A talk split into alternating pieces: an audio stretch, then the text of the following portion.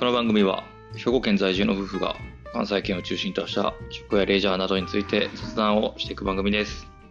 週末の予定の参考にして今度ここ行こうと思ってもらえたら嬉しいですどうもとで進行役のじゅんと申しますですお願いしますいやーお久しぶりですねねえこの番組ってさ思ってたんやけどさコロナと相性悪いよね苦手かなりコロナと相性悪い番組なんですけれどもまあまあそんな中でもねね、やっぱりまあ全くね何もしないっていうわけにもいかないんで対策しつつねやるしかないですようね。んということで今日はですねフィットネスということでですね我々結構ね運動好きでそうだねいろいろやってるんですけれども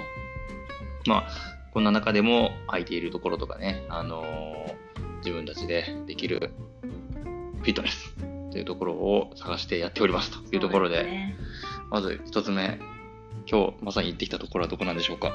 え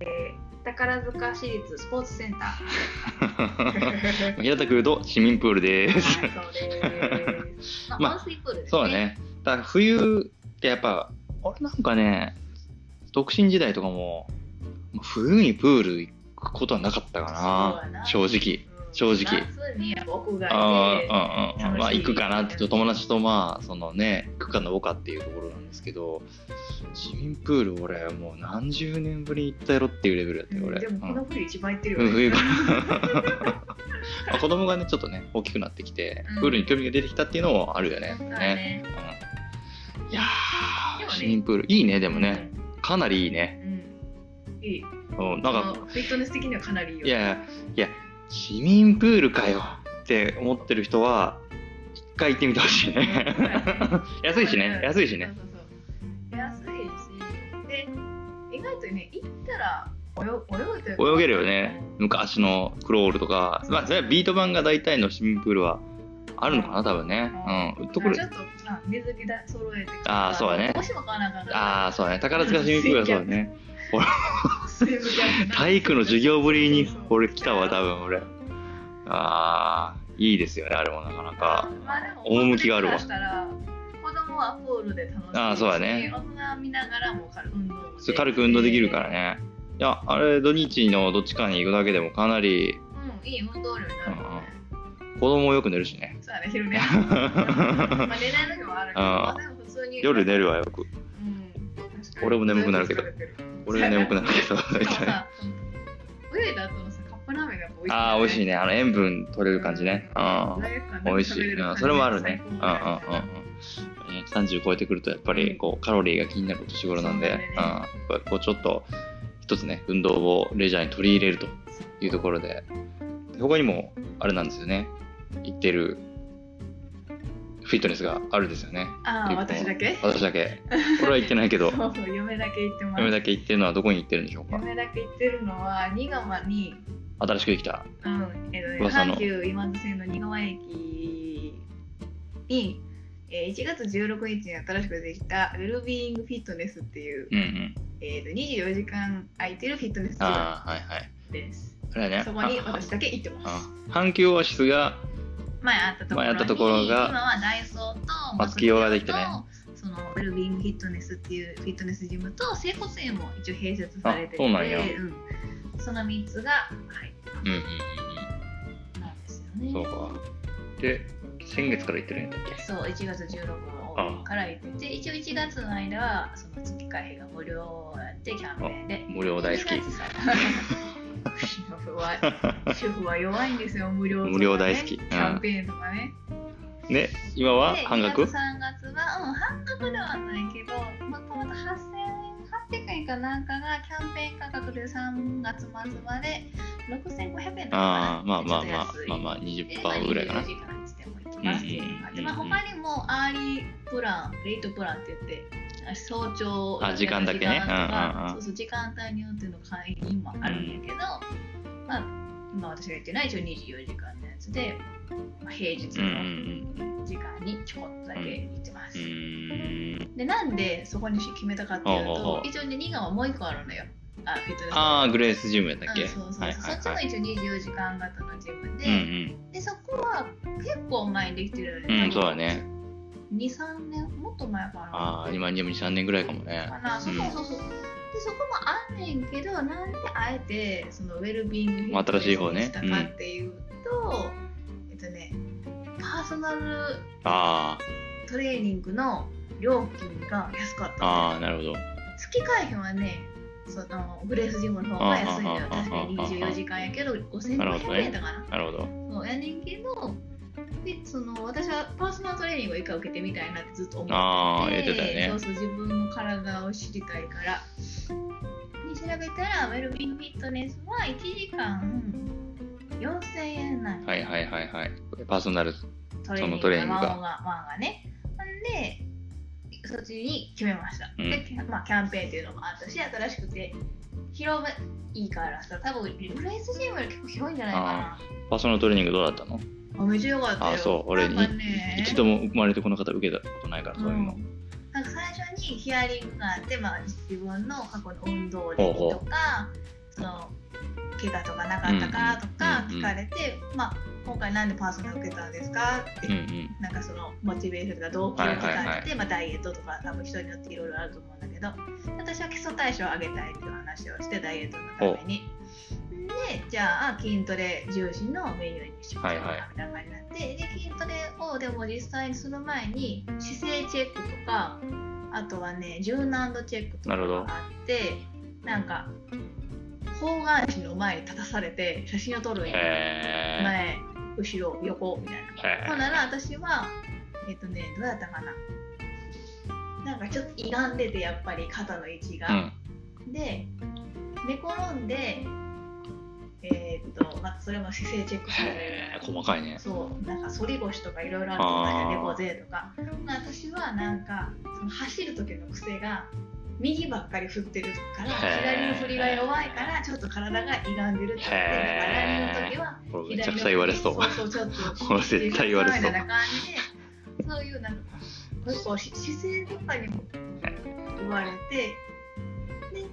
えっ、と、インボディっていうめっちゃ精密な体組成計があうるんよんうんで、それで測って体脂肪率とかうんもうんちろんうん各部位の筋力量も測って、うんうんで、私の場合は体幹が弱いうんって言われたから、じゃあ体幹トレーニングプラスその私がダイエット目的で筋トレしたいって言ったから、うんうんじゃあここをこなるうほど。鍛えましょうみたいな感じでトレーニングメニューも組んでくれるああ、なるほど。っていうのでまるまる1時間かなあれね、衝撃の結果が分かったんよね。そう家でやってた体脂肪率と全然違 って。びっくりするよそうそうずっと家で測ってた時はいやでもうちにある体重計も某オブなんちゃらのオブなんちゃらのいいいい体重計なんやけどなうん。それを測ってたけど、それで実際の。 24%だったんだよおうおう、いっちゃうんだ。 あえてポカしてたのに。言うっんちゃう言っちゃう言っちうゃうんう全然もうんだけど、その陰謀で測ったら18%。ああ、なるほど、全然違うね。びっくりした。えってなって、いや、うんいいってやったらこんだけやったんですけど、ああ、やっやっぱぱ違うみたい精密検査をしないと分かんないことがあるんだね、やっぱこっちりにあのね。体重計を普通に足で測るやつだけど、そのインボディってやつはこうなんか、ハンドルみたいなの握ってやつ、体スキャン。なるほどね。そうだから減らんなと思ってたら、実はもう減ってて、結そう構体脂肪率はそこまでこう、あれじゃなかったんだね。当てにならんな当とてに思ならったんと。なるほどね。当やてっになぱらんまあのはまあ、プロのやっぱりね、そういう精密機械なん体だね、重計やっぱだけりだね。よ。あと体内年齢ぐらいかはいな。はいはいはいはい。だから BMI とかも全然そのまま一緒だったけど、だから体重が一緒だうから。ん、体脂肪率だけかえらい違う。びっくりしたすごいね。うんまあ、YouTube で、ね、家でやってたりもするし、あー、タコトレ流行ってるようんね。タクトレもして。たりとか、ジム行ったりとかねう、ん。すごい、あ、私 私。 ままあまあ、俺もね、まあまあまあまあ、俺も3本ローラーっていうね、自転車のやつやってますけれども、あ。そう結構ね、フィットネスファミリーだよね。ああ、割とね、私そうね、はね。で、割ジと、ュン君はさ、ステッパーも持ってるしさ。ああ、そうだね、ステッパーでやってるねなんかあ。のテレビ見ながらとかね自転車をさ室内でこげるあのハムスターみたいなやつそ持うって。そうそうそう、ミノローラーね、持うんミノロローラーね、ってる自し転車やってるあとね。フォームローラーも持ってるし、筋膜リリースのストレッチボールもあああ、るし、そうだね、そう言ったらね、あとなんかあの結構懸垂のああ、なんだっけ、懸突垂のやつねっ。張り棒。そうそう。ここ横ではないけど、あの、